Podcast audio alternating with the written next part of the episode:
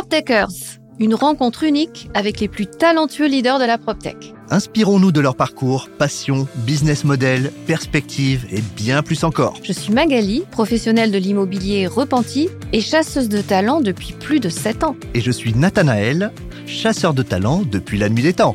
Notre engagement, une bouffée d'inspiration sur les vrais enjeux de l'immobilier du futur. Aujourd'hui, nous recevons Ève Xaé Blanchet, fondatrice d'Orama Patrimoine. Vous le savez tous, Orama en grec veut dire « vision ». Le pari de notre start-upeuse, offrir une vision ESG scorée des logements développés par les promoteurs. Chaque immeuble passe au crible de 100 critères pour lui attribuer une note. Cette démarche permet à la fois de benchmarker les immeubles entre eux et de générer une dynamique best-in-class chez les promoteurs.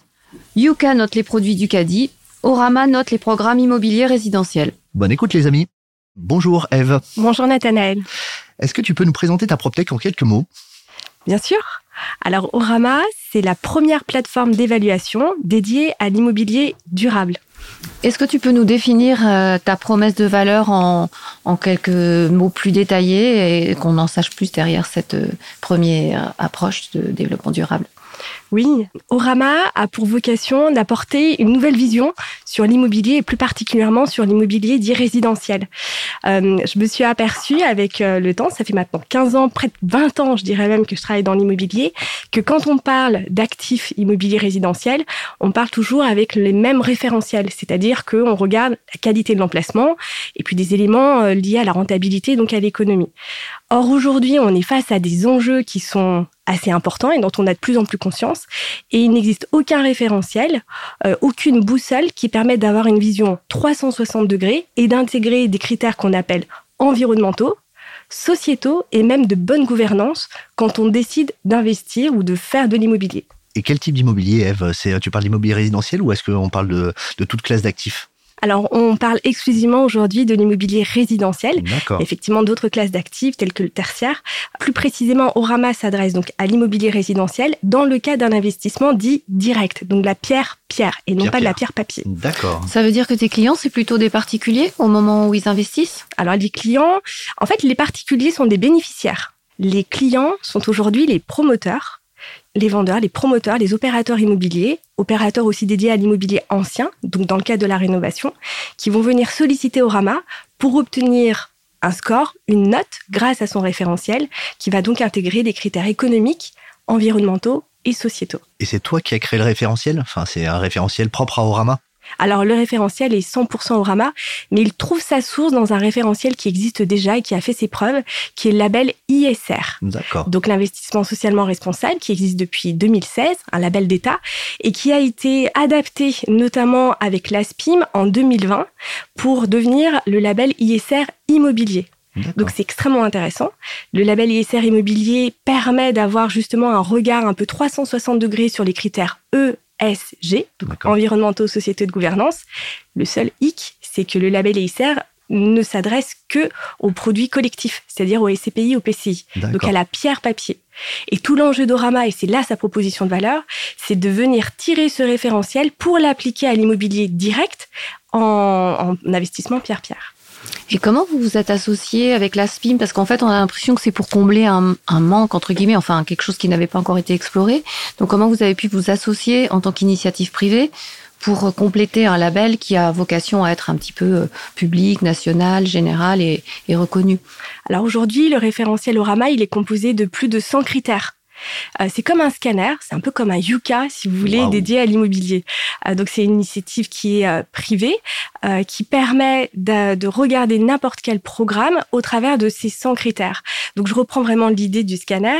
Un immeuble, qu'il soit neuf, mais aussi ancien et ancien rénové. Souvent, on oublie l'ancien et l'ancien rénové. Quelle que soit la nature de l'actif, va pouvoir passer dans ce scanner et être analysé au regard de ces 100 critères. Est-ce que, Ève, ton modèle pourrait intéresser les gérants de SCPI pour bien identifier chacun de leurs actifs dans leur patrimoine et apporter un complément d'information pour les souscripteurs ? Le référentiel Orama peut effectivement être utile à toute personne qui souhaite améliorer ses prises de décision. Donc les gérants de fonds, oui, effectivement. Mais on ne va pas se le cacher, aujourd'hui, les sociétés de gestion, elles sont équipées, elles ont des équipes, elles ont les moyens de pouvoir collecter de la donnée et analyser chacun de leurs actifs au regard justement des critères ESG. D'accord. Là où on a un trou dans la raquette, c'est pour l'investisseur privé. Magali, toi ou moi, si demain on veut investir dans l'immobilier, que ce soit du neuf ou de l'ancien, aujourd'hui, on n'a pas les moyens d'avoir des informations sur des critères ESG eu égard à n'importe quelle opération. D'accord. Et les 100 critères que tu balayes, que tu scannes sur un appartement ou un immeuble, c'est automatique ou il y a une intervention humaine ? Enfin, combien de temps te faut-il pour me dire la grille d'analyse de mon appartement en ESG ? Le métier d'Orama, c'est de collecter de la data. D'accord. C'est la collecte de données. C'est notre cœur de métier. Sur les 100 critères, aujourd'hui, on a un tiers des critères qui proviennent de données en open source. D'accord. Notamment INSEE, Géoportail, etc. Donc ça permet d'avoir une bonne évaluation des critères notamment économiques et à la fois environnementaux du programme. Les deux autres tiers des données, elles sont issues directement des informations que nous donne le promoteur. D'accord. Donc on est sur des données qui proviennent du permis de construire et des éléments contractuels qui viennent nourrir le référentiel. Il faut environ 5 à 6 heures de temps de travail et de collecte pour aller chercher à la fois ce qu'on appelle les signaux forts, ce qui est un peu évident, comme les labels, certifications, réglementations qui sont appliquées, mais surtout notre valeur ajoutée, c'est d'aller chercher les signaux faibles. Ce qu'on va aller trouver justement à l'intérieur de ces documents, de ces informations qui sont transmis par les opérateurs et promoteurs et qui permettent d'avoir une vision exacte de l'impact d'un programme. Ah, d'accord. Tu as des exemples de signaux faibles, enfin d'informations signal faibles ? Oui, des informations qu'on voit pas sur une plaquette, par exemple. Quand on nous présente justement à la commercialisation un programme, on pourrait avoir tout d'abord la présence de chartes qui vont être appliquées, de chartes sur le chantier. La charte peut être appliquée directement à l'initiative du promoteur, mais parfois aussi à l'initiative de la collectivité ou de l'agglomération. Et ça, c'est des informations qui font parfois qu'une ligne avec 5 mots qu'on va retrouver dans un permis de construire, mais qui viennent changer la physionomie de l'opération, notamment sur le traitement du chantier, le traitement des déchets, l'impact en termes de biodiversité qui va être réalisé. D'accord. Une petite question pratico-pratique, ça impose que vous visitiez l'actif, vos équipes ? Non, c'est pas nécessaire. Aujourd'hui, on a suffisamment d'outils en nous appuyant justement sur des éléments tech pour ne pas être dans la nécessité d'analyser sur site les opérations. Aujourd'hui, Orama, c'est près de 200 programmes qui ont fait l'objet d'une notation, d'une évaluation, et sur toute la France. À la fois sur des grandes métropoles, comme Paris, Marseille, Lyon, mais aussi sur des villes plus intermédiaires, de type ville, action cœur de ville, ou même petite ville de demain, qui font partie de ces programmes-là. Donc c'est vraiment une vision à la fois nationale, et heureusement qu'on n'a pas la nécessité de se déplacer systématiquement. D'accord. Et est-ce que c'est une seule note ? Comment ça se formalise ? C'est 8 sur 20, 10 ? C'est quoi ? Comment ça fonctionne ? Alors, la notation, elle va se traduire sous forme de lettres, qui va de A à D. D'accord. Donc, chacun des piliers, chaque opération est analysée au regard de 100 critères qui vont se ventiler sur 3 piliers. Le pilier économique, qui correspond en fait aux fondamentaux d'un investissement immobilier. On va regarder l'attractivité de la ville, la cohérence du prix de marché, la rentabilité attendue. Donc là, on a déjà une lettre qui va de A à D. D'accord. Le deuxième pilier, c'est le pilier environnemental. On va regarder comment concrètement l'opération est dans la trajectoire de neutralité carbone d'ici 2050. Donc à la fois l'échelle du bâtiment, dans son rapport carbone et énergie, mais également son interaction avec le territoire. Et là, il y a des notions comme sobriété foncière, artificialisation des sols, des choses liées aussi à la biodiversité, à ce qu'on appelle aussi la ville du quart d'heure, parce que ça impacte, ça influe aussi la mobilité des carbonés. Donc là aussi, on va avoir une notation qui va de A à D. D'accord. Et enfin, le troisième pilier, qui est souvent le parent pauvre quand on parle, mine de rien, d'un investissement locatif, c'est le pilier social et sociétal, qui est tout aussi important aujourd'hui. On peut parler d'humaniser ou de justice sociale. On va regarder, pareil, sur ce pilier, avec la notation qui va de A à D, à la fois confort et bien-être, c'est un peu la base, mais aussi la mixité sociale, mixité fonctionnelle, le loyer qui va être pratiqué et également la durée d'engagement locatif. Et puis, toujours dans ce pilier social-sociétal, c'est également l'opérateur ou le commercialisateur. Comment lui-même intègre une politique qu'on appelle typée RSE, en responsabilité sociétale de l'entreprise. Et avec cette vision-là, d'ailleurs, Orama, ça veut dire vision en grec, D'accord. L'idée vraiment d'avoir une vision plus large de l'immobilier, c'est justement d'avoir un regard rapide sur chacun des piliers. D'accord. Et est-ce que les clients finaux, que sont les investisseurs, soit pour en résidence principale, soit en investissement locatif, sont sensibles à la note Orama? Est-ce que vous avez moyen de mesurer en fait l'intérêt que portent sur cette notation vos clients utilisateurs au final? Ou est-ce que c'est un outil marketing pour les promoteurs, un outil de vente, mais comment vous arrivez à mesurer l'intérêt pour l'utilisateur final?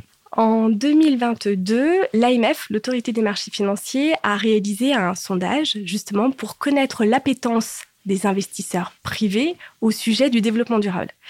Aujourd'hui, vous avez plus de 60% qui indiquent que les sujets développement durable sont importants. Et plus particulièrement en immobilier, on a la même proportion qui souhaitent aussi intégrer des critères environnementaux et sociétaux dans leurs décisions d'achat. Vous avez d'autres études qui sont notamment portées par la FIR, qui est le Forum pour l'investissement durable, qui effectue des sondages, aussi des enquêtes avec l'IFOP déjà depuis 3-4 ans et qui confirme cette tendance. Donc ça, c'est le premier point. C'est qu'aujourd'hui, vous et moi, on est de manière globale plus sensible à ces sujets-là dans notre quotidien. On fait attention à ce qu'on achète, à ce qu'on consomme, à la manière dont on va trier nos déchets. Mais ça se répercute aussi dans nos décisions d'investissement, qu'ils soient financiers ou qu'ils soient immobiliers. Donc ça, c'est la première chose. Pour répondre en tout cas à ce besoin, pour améliorer sa prise de décision, aujourd'hui, dans l'immobilier direct, une fois de plus, on n'a pas d'indicateur. Alors, certes, il existe des labels, des réglementations et certifications. HQE, aujourd'hui, on parle beaucoup de la RE2020 dans le neuf. On parle énormément des fameux DPE, des diagnostics de performance énergétique dans l'ancien, qui devient un sujet aussi en termes de transactions. Donc, on y est sensible. Mais on va retrouver des labels et des éléments qui sont pris brique par brique. On n'a aujourd'hui aucune Yuka. Vision globale. Exactement. Aucune application typée Yuka qui permettra d'avoir cette vision globale. D'accord. Pour répondre à ta question, Nathanaël, concernant l'utilisation de la notation au final, aujourd'hui, la notation, elle est sollicitée par les opérateurs, par les promoteurs. Ça leur permet deux choses. La première, c'est déjà d'avoir une évaluation par un tiers complètement indépendant qui va venir un peu dans l'intimité de leur programme, regarder comment ils se positionnent. Je vous le disais, Orama, c'est aujourd'hui 200 programmes qui ont fait l'objet d'un scoring. Ah oui. Donc, ça permet d'avoir un benchmark également. Dans l'absolu, être en niveau B d'un point de vue environnemental, est-ce que c'est bien, est-ce que c'est pas bien? Oui, on pourrait dire que oui. Ouais. Voilà. Mais non. Mais ça dépend. En fait, c'est là où le benchmark est intéressant, c'est quelle est la moyenne par rapport au marché, en tout cas par bien rapport sûr. À ce que Orama a déjà pu voir. Donc ça, c'est la première chose. Ça permet aux opérateurs de savoir comment ils se positionnent. Deuxièmement, en fonction de la notation, d'identifier aussi les éléments qui leur permettraient de gagner en impact positif. Bien sûr. Orama évolue dans l'économie qu'on appelle l'économie sociale et solidaire, l'ESS. Ouais. Il y a des vraies innovations d'un point de vue environnemental et sociétal qui se font dans cet écosystème. Et donc, l'objectif d'Orama aussi, c'est de connecter les deux et donc de faire des propositions pour faire parfois des petits pas à faible coût, mais qui permettraient de gagner en impact. D'accord. Et enfin, le troisième point, pour répondre à ta question, finalement, on fait quoi de cette note? Bah oui. Eh bien, les promoteurs peuvent aussi utiliser cette notation pour communiquer auprès de leurs différentes parties prenantes. En interne, bien évidemment, mais aussi en externe, auprès de leur réseau de distribution, conseillers en gestion de patrimoine institutionnel, qui eux-mêmes pourront aussi le transmettre à leurs clients investisseurs. Et on voit aujourd'hui que dans le monde de la gestion de patrimoine, que ce soit indépendant institutionnel, il y a un vrai virage qui a été pris. À la fois, on voit de plus en plus d'institutionnels qui sont entreprises à mission. Je pense à Allianz, à Groupama, Crédit Mutuel aussi, CIC. Donc, c'est un vrai sujet d'intégrer ces critères-là. Mais aussi dans le monde de la gestion de patrimoine des indépendants, avec notamment la directive MIF2, qui les engage à prendre en considération, à collecter l'information, à prendre en considération les sensibilités environnementale et sociétale de leurs clients. Et comment ça se présente votre travail? Parce que donc il y a une note globale pour l'actif, on peut la décomposer avec une note pour chaque pilier, et après vous avez un document qui reprend les 100 critères et chaque critère a une note. Comment c'est? Vous fournissez un document résumé, parce que j'imagine c'est pas comme Yuka, juste une note et puis on creuse pas. Donc il y a quelque chose de détaillé qui est fourni au promoteur ou à l'investisseur. Oui, alors je crois que vous avez dû voir mon site internet parce que... Non, on arrive vierge toujours. En fait, il y a effectivement trois natures de livrables. C'est un peu comme, je dirais, un iceberg. Vous avez la partie émergée qui correspond à la notation. Aujourd'hui, on est dans un monde où on a besoin d'avoir un visuel et que ça aille vite. C'est le monde d'Instagram où on scrolle rapidement et donc il faut avoir une accroche. Cette accroche, c'est la notation avec les lettres ABCD. Une fois qu'on a cette accroche-là, on va aller un peu plus profond et on va aller sur la partie immergée de l'iceberg. Et là, en fait, il y a toute l'ingénierie. Et l'enjeu d'Orama, ça a été de traduire de la manière la plus simple possible toute une ingénierie quand même un peu complexe. Donc, pour ce faire, on remet aux opérateurs un rapport flash qui est constitué de quelques pages et qui permet de rentrer dans chacun des piliers et d'identifier les points forts et les points faibles. Ensuite, le dernier livrable, c'est le rapport complet immobilier d'impact qui fait déjà une vingtaine de pages. On va retrouver l'essentiel des critères et la manière dont ils ont été complétés, comment le référentiel a été nourri sur la base des éléments qui ont été identifiés, de la data qui a été collectée. Donc, ces trois éléments-là, le scoring, le rapport flash et le rapport complet, sont des éléments qui sont remis à chaque opérateur et qui lui permet à la fois de communiquer, mais aussi d'aller chercher un meilleur impact possible. Et c'est pour un immeuble entier ou c'est pour un appartement ? Est-ce que si on prend la rénovation, on peut très bien rénover un seul appartement, est-ce que ça a du sens de mandater Orama pour un seul appartement ou il y a une vision un peu exhaustive et tu ne travailles qu'à l'échelle d'un immeuble ? On peut faire les deux. On peut faire les deux, un immeuble dans sa totalité et on peut ensuite rentrer appartement par appartement. Je prends le cas par exemple d'immeubles anciens rénovés sur lequel on pourrait être sur un investissement typé Malraux. On va avoir une notation à l'échelle de l'ensemble du bâtiment qui est en investissement locatif Malraux. Et au sein de ce bâtiment, on pourra avoir quelques appartements qui font l'objet de ce qu'on appelle une convention avec l'ANA. C'est-à-dire que l'investisseur devra appliquer un loyer différent sur une durée d'engagement locatif différente pour donc permettre l'accès. Différentes finalement. Exactement. Ah, et du coup, l'impact sociétal va être différent parce que le conventionnement avec l'ANA, c'est un engagement du propriétaire à louer son appartement avec un loyer plus accessible, donc plus social. Donc l'impact en termes de pilier sociétal va être différent. D'accord. Alors combien ça coûte Orama ? Avec Magali, on aimerait avoir nos trois notes sur nos appartements respectifs. Combien ça nous coûterait ? Alors, c'est une excellente question. C'est gratuit. Alors, j'aurais aimé, en toute sincérité, mais il y a un coût de développement en termes de technologie, il y a un coût aussi d'analyse qui doit être prise en compte. Aujourd'hui, la notation, elle est réalisée à la demande des opérateurs, qui peuvent être commercialisateurs, promoteurs, opérateurs dans l'ancien. La notation, elle va varier en fonction du nombre d'immeubles qui seront demandés en analyse au cours de l'année. D'accord. Et le budget va de l'ordre de 1 000 à 1 500 euros par programme hors taxe. D'accord. Oui, donc ce n'est pas un abonnement et après à chaque actif, il y aurait une décote. C'est vraiment par actif, par immeuble.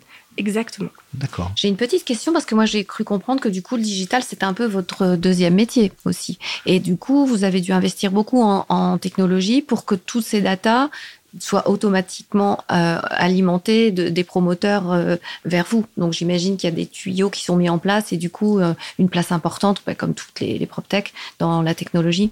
Absolument. Il y a trois, je dirais, volets vraiment business au sein d'Orama. Le premier, c'est le développement tech. Le deuxième, c'est l'analyse. Et le troisième, c'est bien sûr le développement commercial, etc. Sur la partie tech, aujourd'hui, on s'appuie sur un outil qui permet de collecter la data, une partie de la data, bien sûr, et puis surtout qui permet de réaliser via un algorithme la notation et la mise à disposition de manière automatique également des fameux livrables dont on parlait tout à l'heure.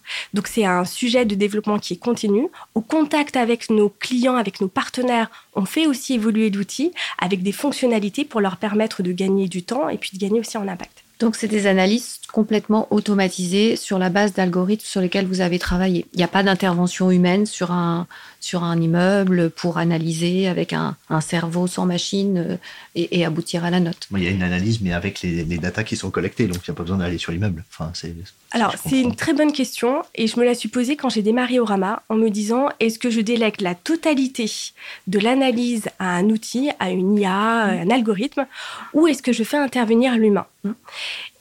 Et là, on revient sur le sujet des signaux forts et signaux faibles.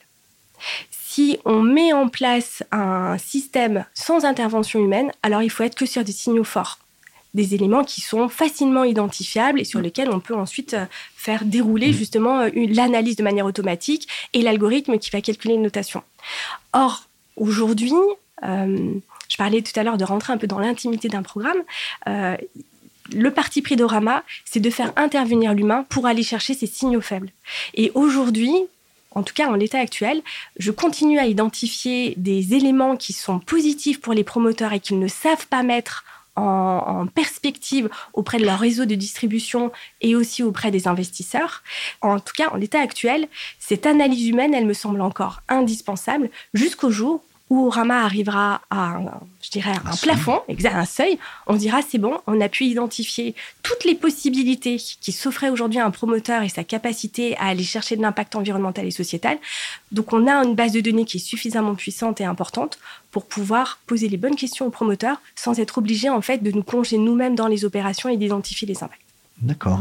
Et est-ce qu'il y a une dimension de conseil ? Parce qu'on peut très bien finalement faire du reverse engineering et dire finalement, avant de faire un programme, moi, promoteur, je vais consulter Orama et lui demander comment, à coût maîtrisé, je pourrais augmenter ma note.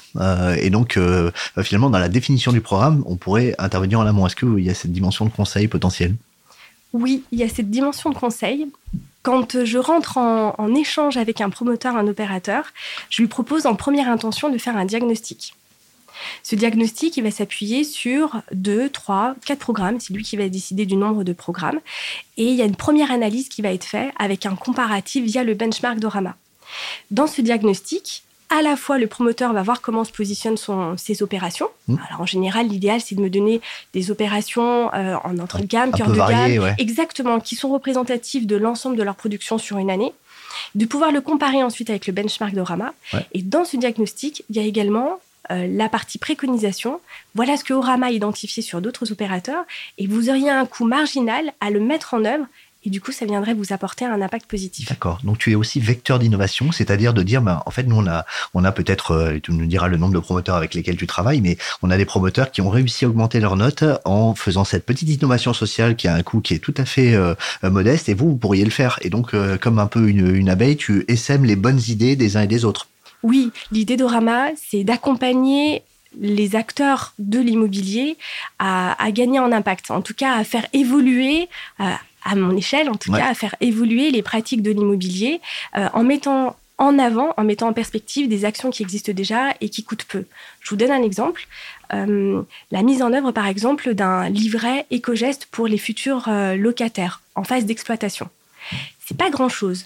Mais lorsqu'un locataire arrive dans son logement neuf, alors en général, il est plutôt ravi, si on lui remet un livret pour lui expliquer comment le bâtiment a été conçu et comment il peut poursuivre aussi à son niveau la manière dont on peut préserver les ressources, c'est un élément qui vient positivement dans le référentiel Orama. Même si ça consomme du papier. Alors oui, ça va consommer un peu.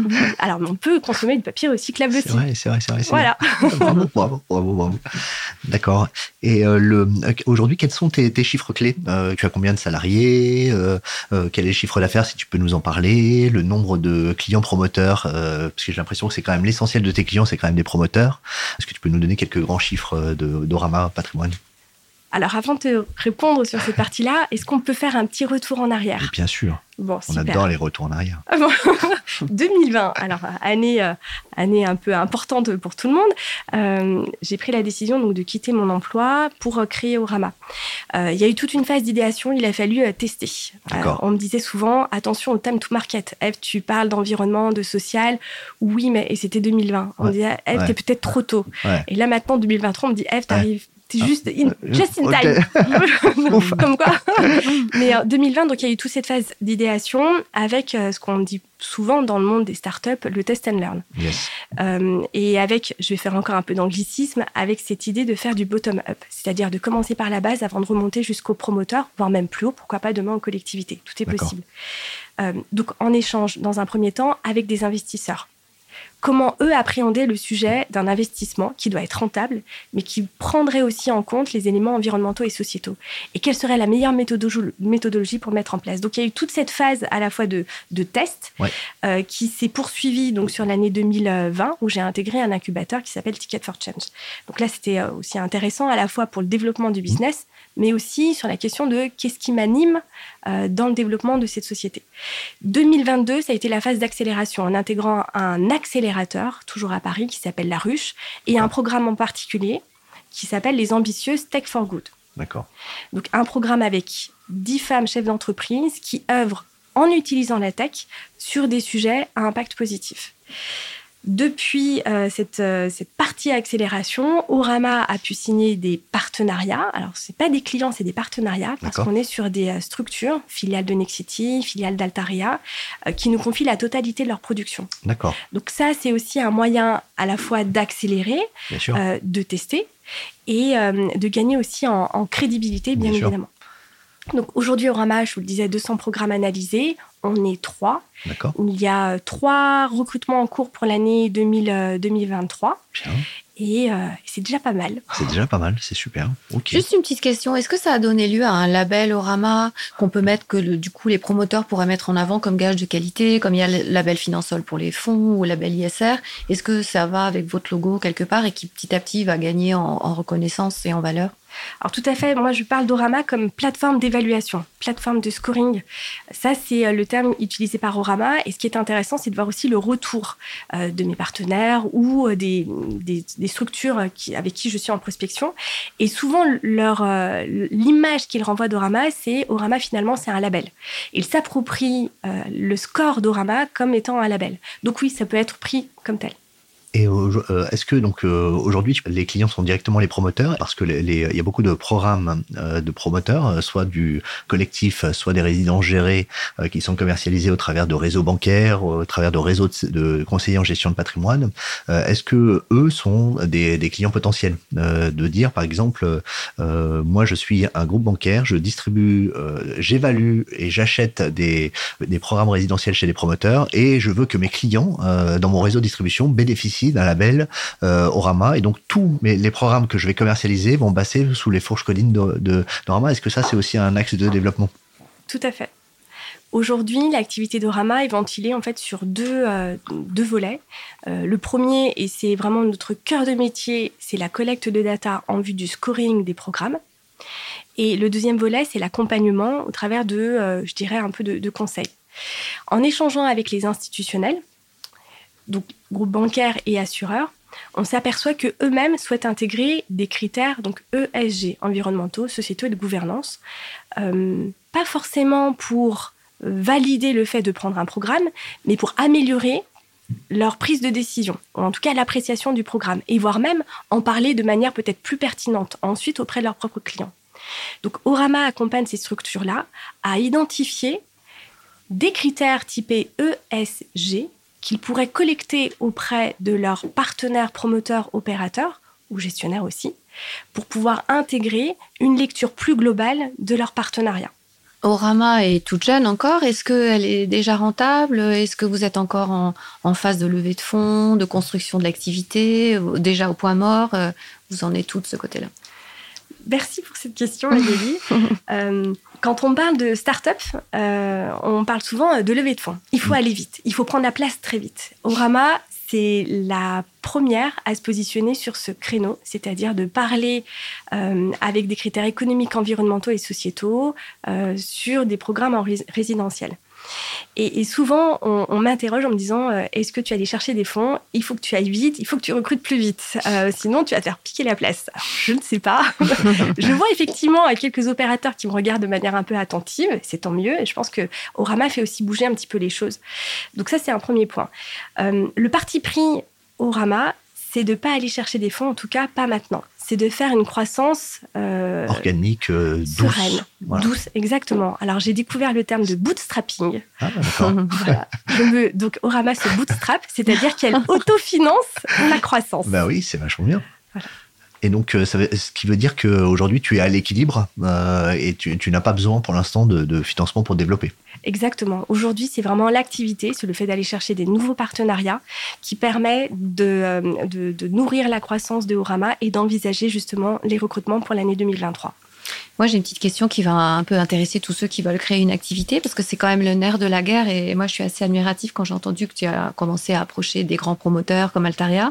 Donc, comment on fait avec tout ce travail en amont qui a été fait pendant la période 2020-2021, la définition des critères, les échanges avec les investisseurs? Comment on fait pour aller voir un client promoteur aussi important que cela, avec son idée, pour les convaincre et puis pour qu'après, ils commencent à te confier leurs actifs à scorer? C'est une très bonne question. Alors, je bénéficie déjà de 15 ans de travail dans le monde de l'immobilier. J'ai démarré en 2006 en intégrant le groupe Caisse d'épargne, qui à l'époque s'appelait la CNCE, la Caisse nationale des caisses d'épargne, qui était à Bercy, et plus particulièrement le pôle immobilier. D'accord. Et c'est là où je suis tombée en fait dans l'immobilier, à la croisée des chemins entre le monde bancaire et à l'époque le groupe Nexity et les actifs qu'avaient également les entreprises qui appartenaient tout ou partie d'ailleurs au groupe Caisse d'épargne. Donc il y avait Sélection, vous aviez également Silogé à l'époque qui a changé de nom depuis et d'autres structures. Cette expérience et les autres que j'ai pu acquérir, c'est parce que j'ai intégré aussi le groupe Nexity au travers de la société Perle et ensuite le groupe CIR qui est dédié à la rénovation de bâtiments anciens, avec un poste qui était celui d'être responsable de partenariat grand compte, m'a permis déjà de sillonner la France et de rencontrer beaucoup de monde et de me créer un réseau. Donc, quand j'ai démarré en 2020 avec ce projet Orama et surtout de parler d'immobilier de manière différente, je bénéficiais déjà, je dirais, d'un écosystème, exactement d'un réseau. Alors, ça ne fait pas tout. Parce que y a l'idée, après il y a sa mise en œuvre, il y a le pouvoir de conviction aussi. Et pendant, je dirais, toute la phase d'idéation, de test, j'ai fait pas mal de ce que j'appelle de crash test. D'accord. Alors, crash test. C'est stressant, l'idée. Ouais, mais c'était mon meilleur moyen pour aller au-devant, justement, de ces personnes pour qui j'avais à la fois beaucoup d'admiration, bien évidemment, mais de parler de Orama et de cette nouvelle vision de manière différente en étant un peu décomplexée, en disant, dans tous les cas, soit je gagne, soit j'apprends quelque chose et je m'améliore pour la prochaine fois. Et donc, ça s'est fait comme ça. D'accord. Et alors, aujourd'hui, quels seraient les types de clients qui te font un peu rêver ? Si tu avais quelques types de clients ou noms de clients à nous citer comme dans ta cible de rêve, ce serait quoi ? Est-ce que ce serait justement des grands réseaux bancaires ? Est-ce que ce serait là tu parlais d'Altarea et de Nexity qui sont des grands promoteurs nationaux. Est-ce que ça serait un réseau de gestion de fortune qui commercialise des appartements en Pinel, en Malraux ? Qu'est-ce que ça serait un peu les types de clients que tu aimerais avoir dans ton escarcelle, soit en termes de nom, soit en termes de type ? Alors, il y a deux types de clients aujourd'hui. C'est continuer avec les institutionnels, les grands, les majors. Donc, Nexity, avec... alors, on a parlé d'Altarea, mais vous avez aussi Vinci, vous avez Bouygues. Exactement. Donc, c'est de rentrer aussi auprès, en tout cas, d'avoir déjà des échanges avec ces structures-là. Il y en a déjà eu quelques-uns, des touches qui ont été prises. Mais c'est aussi, surtout, je dirais, c'est d'avancer avec des promoteurs régionaux et des promoteurs locaux. Parce que ces promoteurs-là n'ont généralement pas les moyens de se staffer, d'avoir une équipe typée RSE, développement durable. Ça, c'est la première chose. Ces opérateurs-là aussi mènent des actions à impact environnemental et sociétal qui ne sont pas connues du grand public et ils ne savent pas forcément comment le mettre en avant, comment le traduire et comment le partager. Donc, les clients idéaux, en fait, ta question est intéressante, je dirais que c'est vraiment de pouvoir marcher sur les deux jambes. Exactement, à la fois les majors. Les grands groupes institutionnels, plutôt financiers, les grands promoteurs et des clients, des promoteurs intermédiaires qui n'ont pas forcément les moyens d'avoir des ressources en interne pour faire ces évaluations. Donc, et que chacun, finalement, bénéficie aux autres parce que toi, tu es un peu au centre du jeu et tu permets de faire en sorte que les innovations circulent entre ces différents acteurs. Absolument. Et il y a un sujet, en fait, au-delà des immeubles, c'est celui de la fabrique de la ville de demain. Et cette fabrique, en fait, elle intègre tout le professionnel immobilier en allant jusqu'à l'investisseur. Et c'est peut-être quelque chose auquel on n'a pas forcément conscience. C'est-à-dire que quand on veut fabriquer une ville, on a d'abord les collectivités qui vont délivrer les PLU, vous avez les promoteurs qui vont pouvoir faire des projets aussi, construire, vous avez les commercialisateurs qui contribuent sans le savoir aussi à la fabrique de cette ville, en sélectionnant les immeubles, en les commercialisant et en permettant ainsi leur sortie de terre. Et puis à la fin, il y a vous et moi, vers quel type d'actifs on va investir. Et donc, en fait, Orama, tu dis, Orama est au centre du jeu, effectivement. L'objectif d'Orama, au travers de cette notation, c'est que chacun de ces acteurs bénéficie d'un outil qui permette d'améliorer la prise de décision. Si je prends, par exemple, les bénéficiaires d'investisseurs, entre deux opérations à même qualité d'emplacement, à même niveau de rentabilité, avec une notation Orama, il aura la capacité de voir quelle est peut-être l'ambition un peu supplémentaire d'un opérateur par rapport à un autre, sur le sujet environnemental, sociétal ou voire même de gouvernance. Et donc d'améliorer sa prise de décision en étant aligné avec ses propres valeurs. Et il n'y a pas moyen de breveter ce que tu as fait, parce que tu parlais du fait d'être un peu seul sur cette idée, et c'est important, et après ça va prendre de l'ampleur et une valeur nationale, et s'il y en a d'autres initiatives comme la tienne qui fleurissent, il va y avoir tout trop de labels, et on va s'y perdre, on ne saura pas lequel a de la valeur, et est-ce qu'il y a un moyen un petit peu de garder cette chasse gardée pour que ce soit vraiment quelque chose qui se répande avec une reconnaissance nationale progressivement? Alors aujourd'hui, Orama est accompagné par l'INPI sur ces sujets-là. Oui. Donc il y a des choses qui ont été faites en accompagnement de l'INPI. Ça, c'est la première, je dirais que c'est le premier élément de réponse. Le deuxième, Orama a pour vocation à être un outil au service de la société. C'est pour ça qu'elle s'inscrit justement dans l'économie sociale et solidaire, dans l'ESS. Je dirais que ces deux éléments-là viennent justement apporter de la crédibilité et une forme de protection à ce que propose Orama. Et puis, il y a aussi un autre élément, c'est un élément de marché. Plus Orama sera sollicité par les opérateurs, mais aussi par les bénéficiaires, plus, en fait, elle aura cette crédibilité et cette solidité pour être vraiment l'élément incontournable, l'élément quelque part de référence. Je reviens un peu sur l'idée de Yuka, parce que c'est vraiment ça, pour justement apporter des informations complémentaires sur chaque actif. Et on peut imaginer chez les agents immobiliers, par exemple, dans une annonce, comme Yuka sur les paquets de biscuits, d'avoir le label Orama progressivement diffusé. Ça pourrait être envisagé. On m'a déjà parlé de cette idée-là. Ça le serait, en tout cas, à l'échelle toujours d'un immeuble, à l'échelle d'un immeuble, dans le cadre d'un investissement locatif. Ça reste important. On le sait, pourquoi est-ce que je fais les distinguos entre l'accession et le locatif ? Quand on fait de l'accession, le premier élément qui vient réaliser l'achat, le fait qu'on prenne son stylo et qu'on signe son contrat de réservation ou son compromis de vente, c'est le coup de cœur. Ouais. Et voilà, l'impact environnemental sociétal va être important, mais certainement va arriver bien après la notion de coup de cœur. Dans un investissement locatif, il y a des choses quand même qu'on arrive à rationaliser. Et c'est pour ça que ça a plus de sens. Et les investisseurs qui créent des fonds dédiés à par exemple, à de la résidence étudiante, de la résidence senior, donc c'est des immeubles en bloc qui peuvent tout à fait faire l'objet du scoring Orama. Est-ce qu'il pourrait y avoir un fonds Orama, un fonds où tous les actifs auraient un score 1? Ça serait la pierre papier détournée, tu vois. J'y ai pas pensé, mais je le fais de manière différente. Orama a pour objectif d'accélérer et d'amplifier la visibilité des immeubles à impact positif, donc de tout opérateur et de tout programme, où justement il y a une ambition environnementale et sociétale un peu plus importante qui est trouvée. Pour accompagner cette mission, en fait, on a créé un site qui s'appelle orama-patrimoine.fr et qui met à disposition justement des professionnels de la gestion de patrimoine les immeubles avec les meilleurs scores, ou en tout cas, les opérations qui ont fait l'objet d'un scoring et pour lequel il y a un intérêt certain. Donc ça, c'est déjà mis à disposition auprès des conseillers en gestion de patrimoine et auprès des institutionnels qui sont commercialisateurs.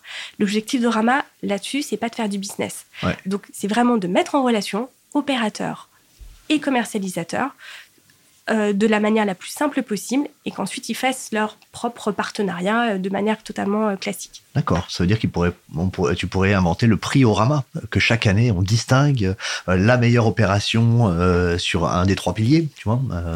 Alors j'avais fait ça l'année dernière, effectivement, ouais. J'avais fait le podium Orama, et ça c'était pas mal. Ouais, c'est sympa. Ouais.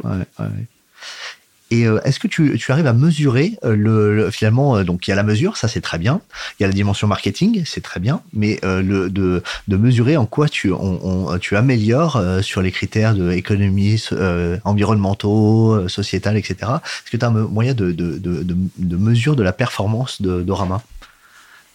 C'est un peu compliqué comme question. Oui, aujourd'hui, Orama n'a pas assez de recul pour pouvoir faire ce type d'analyse. Ça serait intéressant de le faire. Mais tu as une analyse qui est intéressante. Alors, dans les analyses d'Orama, il y a tout ce qui est lié au confort, au bien-être. Et on s'appuie notamment sur le référentiel NF Habitat et NF Habitat HQE. Et du coup, CERCAL, qui est donc l'organisme certificateur sur ces sujets-là, a émis un rapport il y a 2 ans pour expliquer l'impact d'un propriétaire qui a acquis un bien ayant bénéficié soit du label NF, enfin certification NF ou certification NF Habitat HQE. Et donc ça, c'est intéressant parce que là, on voit qu'il y a des vrais atouts, c'est-à-dire que le locataire reste plus longtemps. Ah d'accord, ça c'est une vraie mesure, hein. Enfin, c'est un vrai atout. Hein. Ses coûts, les coûts d'exploitation sont plus faibles. La durée de vente est plus courte qu'un bien classique. Donc là, en fait, il y a des choses qui viennent un petit peu s'imbriquer. Une valeur économique. Et donc ça vient s'imbriquer justement avec ce que propose Orama. D'accord.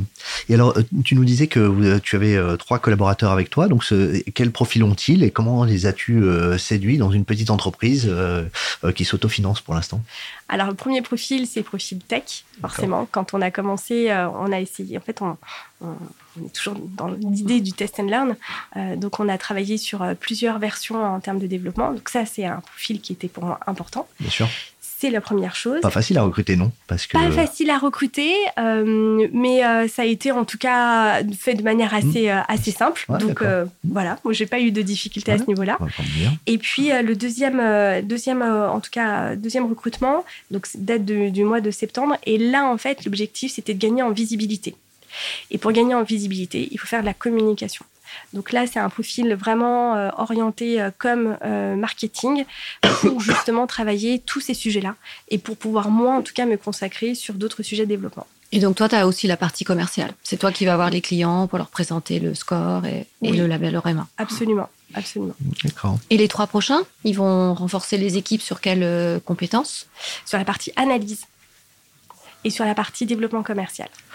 Et alors, comment tu gères ton équipe ? C'est quoi le style managérial de d'Ève ? Si on leur demandait à tes 3 collaborateurs comment Ève nous gère, comment répondraient-ils ? Il faudrait leur poser la question. N'y manquons pas. C'est pas évident comme question. Alors, je dirais que ce qui m'anime, en tout cas au quotidien, et ce que j'essaye de transmettre, c'est déjà une vision. C'est-à-dire qu'on travaille pour accomplir une mission qui n'est pas toujours évidente, mais c'est de parler d'écologie et surtout de parler d'impact social et sociétal au quotidien. Donc c'est déjà la première chose, c'est partager la même valeur et faire en sorte qu'on aille tous, en tout cas, dans la même direction. Après, en termes de management ou de leadership, je dirais que le leadership, il doit se concrétiser, il doit se traduire par le partage justement de cette vision et par la mise à disposition de tous les outils, des formations aussi qui sont nécessaires pour pouvoir accomplir cette vision. Juste une petite question sur ta dimension entrepreneuriale. Est-ce que c'est justement cette conscience écologique là qui est à l'origine un peu de la création d'Orama qui t'a poussé à créer cette société, ou est-ce que c'est ton ambition entrepreneuriale qui est la plus forte et qui t'a fait réfléchir pendant la période de 2020 à trouver une idée au service de ça ? En fait, l'idée, elle est née déjà en 2015 avec un projet qui s'appelait Patrimoine inattendu. Ah, c'est joli comme nom. Ouais. C'est déjà une idée. Orama aussi, c'est joli. Patrimoine inattendu, c'était l'envie de parler d'immobilier de manière différente. J'ai travaillé dans une structure où on parlait d'investissement locatif social. Et en fait, on n'avait pas le droit d'utiliser le mot social, ou bien c'était un peu compliqué de l'utiliser parce qu'il y avait un petit côté qui peut un peu faire peur. Et je me suis dit, c'est dommage de parler d'investissement locatif que sous l'angle souvent de l'optimisation fiscale, sans pouvoir parler aussi de l'impact social que peut avoir un investisseur. C'est-à-dire qu'en fonction du type de loyer qu'il va appliquer de son engagement locatif, il est en capacité de changer la vie d'une famille. Quand on est sur des zones tendues, comme le Valois-Perret par exemple, et qu'on propose un loyer bien inférieur au loyer du marché pratiqué, c'est à l'échelle d'une famille qu'on peut changer. On peut changer des vies. Et ça, bien en sûr. Fait, c'est créer l'amicité, parce que c'est des personnes qui n'auraient jamais pu être là si jamais on n'avait pas eu un loyer modéré. Exactement. Des enfants qui vont aller dans des écoles auxquelles ils n'auraient pas eu accès, qui vont se créer un réseau. On revient sur le sujet du réseau aussi. Donc ça, c'était quelque chose qui me tenait à cœur. Donc 2015, j'avais déjà cette sensibilité-là. Et en 2019, je me suis dit, il faut remettre cette idée à nouveau, mais avec une dimension qui était beaucoup plus importante, qui était celle aussi de l'impact environnemental. Donc voilà, le travail qui a été fait pour Orama, c'était de réussir à fusionner 2 choses, à la fois une conscience écologique et sociétale de justice sociale, avec un métier que je connaissais et un secteur que je connaissais bien. Et ça n'a pas été facile de créer cette connexion, ça m'a demandé du temps, ça m'a demandé beaucoup de temps de lecture, d'écoute, d'assister à des interviews et à des conférences, à rédiger tout ça, à écrire tout cela. Et en fait, en 2020, j'ai posé tout ça dans ce qu'on appelle un livre blanc qui fait une 50aine de pages et qui m'a permis de structurer justement toute ma pensée autour de l'immobilier en rassemblant ces valeurs-là. Donc, on part vraiment d'une conscience et d'une prise de conscience et d'une volonté d'améliorer les choses dans un secteur que tu connaissais bien, qui t'a poussé à la création d'entreprise. Complètement. Et cette démarche, elle a été par la suite plus approfondie en intégrant justement un incubateur qui était très loin du milieu très business, très gestion de patrimoine et immobilier, qui s'appelle Ticket for Change, qui fait partie justement de l'économie sociale et solidaire, où là, en fait, l'objectif, c'est de brancher à la fois l'idée avec la personne. Et ça a été un moment aussi très révélateur et qui me permet de me lever chaque matin avec une vision de ce que Orama peut faire dans le monde de l'immobilier. D'accord. Et est-ce que, donc ça, maintenant Orama existe depuis 2 ou 3 ans, est-ce que avec le recul, il y a des choses que tu aurais fait différemment? Est-ce qu'il y a des petits chemins qui se sont révélés être des voies sans issue? Qu'est-ce que tu ferais, voilà, qu'est-ce que tu ferais un peu différemment aujourd'hui si on te disait mais tu recrées Orama from scratch à partir de maintenant? C'est quoi un peu les leçons de ces 2-3 ans? Ah oui, alors on apprend en marchant, hein. Ah oui, ça c'est sûr. Oui, il y a des choses que je ferais différemment. Je m'entourerais aussi beaucoup plus vite de certaines personnes. Il y a un sujet de l'entrepreneuriat féminin. Ouais, d'accord, allez, on y va. Je ne sais pas si je peux en parler. Ah, si, sûr, complètement, au contraire. Ça nous intéresse beaucoup. L'entrepreneuriat féminin, c'est un vrai sujet avec ce qu'on appelle des pensées limitantes et un petit peu ses propres plafonds de verre. D'accord. Et ça, j'en ai eu énormément. Il m'a fallu beaucoup de temps pour commencer à faire péter un petit peu toutes ces barrières qu'on se... Donc, intérioriser. C'est que des barrières mentales, c'est ça le pire. Et je me suis interdit à aller voir certaines personnes, à prendre certains chemins, avec regret aujourd'hui. Et c'est sûr que ce que j'ai appris ces 3 dernières années m'ont permis d'être plus confiante en moi, confiante aussi, alors pas que en moi, mais surtout confiante dans l'environnement dans lequel on évolue. Voilà, exactement. Qui est plutôt bienveillant et qui est plutôt favorable. Exactement, qui est toujours très curieux en fait de ce qu'on fait et toutes ces pensées limitantes en fait. Voilà. Bon, après c'est un cheminement aussi qui est très très personnel, hein, ouais. Voilà, mais qui si je l'avais fait plus tôt, je serais allée plus vite. D'accord. C'est quand même aller assez vite, hein, de faire sauter les barrières. Parce qu'en 3 ans, il y avait toute cette expérience avant dont tu as eu besoin pour te lancer. Enfin, moi, je trouve qu'on ne peut pas dire que ça a été lent. J'aurais aimé aller plus vite. Voilà. Ben oui. Et alors, aujourd'hui, les prochaines étapes, les grandes étapes et ambitions d'Orama pour les 2 ou 3 prochaines années, quelles sont-elles ? Alors, elle peut se traduire, je dirais, sur plusieurs volets. La première étape, je dirais que c'est un développement, c'est le recrutement, qui est un des sujets, un des axes majeurs pour l'année 2023, parce que 2023 me permet de préparer 2024. L'année 2023, pour moi, elle est bouclée. D'accord. Et c'est maintenant qu'il faut que je recrute pour préparer 2024. Donc ça, c'est la première chose. La deuxième, c'est qu'en termes de développement, l'idée, c'est d'être aussi au plus proche des acteurs de l'immobilier. Et quand je parle de proximité, c'est une proximité géographique. D'accord. Donc, c'est de pouvoir développer par région des agences avec un référent qui sera à la fois en contact avec les promoteurs et qui sera justement aussi en contact avec toutes les agglomérations et toutes les dynamiques liées à l'environnement et à l'impact social qui ont lieu. Ça, je dirais que c'est les 2 grands sujets qui sont en perspective pour Orama. Donc là, c'est la dimension commerciale, c'est-à-dire d'être en proximité et du coup, peut-être aussi approcher des promoteurs plus locaux, plus petits. Absolument. Et parmi les sujets aussi de développement, il y a bien évidemment la tech, où on continue à faire évoluer l'outil. Dans l'outil, l'objectif, c'est aussi de mettre à disposition demain, auprès des opérateurs, une forme de simulateur qui leur permettrait déjà de faire un pré-calcul et de savoir déjà comment ils se positionnent de manière globale par rapport à une opération. Donc ça aussi, ça serait un outil qui viendrait accompagner cette prise de conscience qu'un immeuble n'est pas seulement un actif, c'est pas seulement un prix et une rentabilité, c'est aussi un impact environnemental et sociétal. D'accord, d'être très en amont en fait des sujets.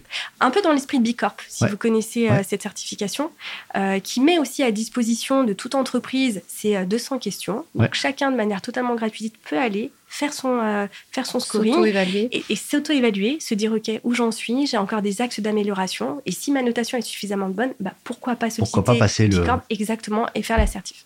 D'accord. Ok, Ève. Et alors, est-ce que tu as rencontré des leaders de PropTech, un peu comme toi? Est-ce que tu en as rencontré? Est-ce que certains t'ont inspiré? Eh ben non, j'en ai jamais rencontré. Je ne connais que moi. Pas du tout. Il y a effectivement des entreprises des entrepreneurs en tout cas, qui m'inspirent. Ouais. Ça, c'est certain. Pas forcément dans la PropTech. D'accord.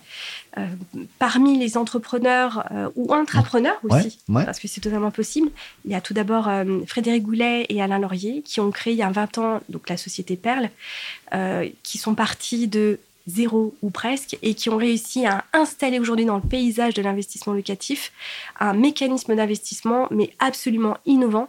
Et ça a été, je crois, juste incroyable de pouvoir fédérer autour de ce sujet novateur à la fois les politiques, le juridique, à travers des notaires, et puis surtout derrière tout un réseau de distribution et d'investisseurs. Donc ça, c'est vraiment un exemple qui me marque et puis qui me guide aussi dans ce que je suis en train de faire. Vous avez un autre intrapreneur, cette fois-ci, qui s'appelle Jean-Pierre Quatrom, qui a été le patron au sein du groupe Allianz, à la fois d'Immovalor, exactement, Immovalor et API, qui est Allianz Patrimoine Immobilier, la distribution de produits immobiliers au sein du réseau Allianz. Là aussi, un homme avec une grande vision et une vraie sensibilité sur ce que peut être l'immobilier demain. Donc ça fait partie, en tout cas, il fait partie des personnes qui m'inspirent et puis qui donnent aussi confiance dans les solutions un peu nouvelles qu'on peut proposer. Ok. Et comment tu vois le marché? Parce qu'aujourd'hui, on entend partout que le marché de la promotion résidentielle est à l'arrêt, que on est dans une forme de crise économique, en tout cas sur l'immobilier. Comment ça se traduit pour Orama et quelle est un peu ta vision à moyen terme de l'évolution de ce secteur? Alors, l'immobilier, c'est cyclique. Là, effectivement, on arrive dans un cycle qui est, une partie du cycle en tout cas, qui est plus difficile. On rentre dans le dur, mais on le savait, je pense, déjà depuis un petit moment qu'on allait forcément y rentrer, que ce soit en raison des taux d'intérêt qui augmentent, alors là, l'inflation aussi, et puis toutes ces réglementations qui sont aujourd'hui imposées auprès des opérateurs et des promoteurs qui les obligent à aller un peu plus en avant sur les sujets environnementaux. Donc, on est à une conjonction, je dirais, d'éléments qui nous rendent dans une partie du cycle un peu difficile. La bonne nouvelle, c'est qu'un cycle, ça tourne, exactement. Maintenant, il faut juste être en capacité de faire un peu le dos rond et de faire preuve aussi parfois un peu d'innovation pour pouvoir passer ce cycle et pouvoir poursuivre. Au niveau d'Orama, en échange avec des opérateurs et des promoteurs qui effectivement nous indiquent que c'est compliqué, que c'est un peu plus difficile, mais qui sont attentifs sur ces sujets environnementaux et sociétaux et qui savent aussi qu'en mettant un peu plus l'accent sur ces thématiques-là, ils pourraient avoir aussi la capacité de marquer la différence. De faire un peu mieux que le marché en fait. De faire un peu mieux que le marché, d'avoir des argumentaires aussi un peu différents pour pouvoir avancer dans la commercialisation de leur programme, parce qu'il y a un vrai sujet de commercialisation aujourd'hui. Orama se développe bien, tu recrutes, tu continues à avoir de nouveaux clients. L'idée, c'est d'élargir au territoire national. Qu'est-ce qui fait, selon toi, le succès de l'entreprise et de ton activité?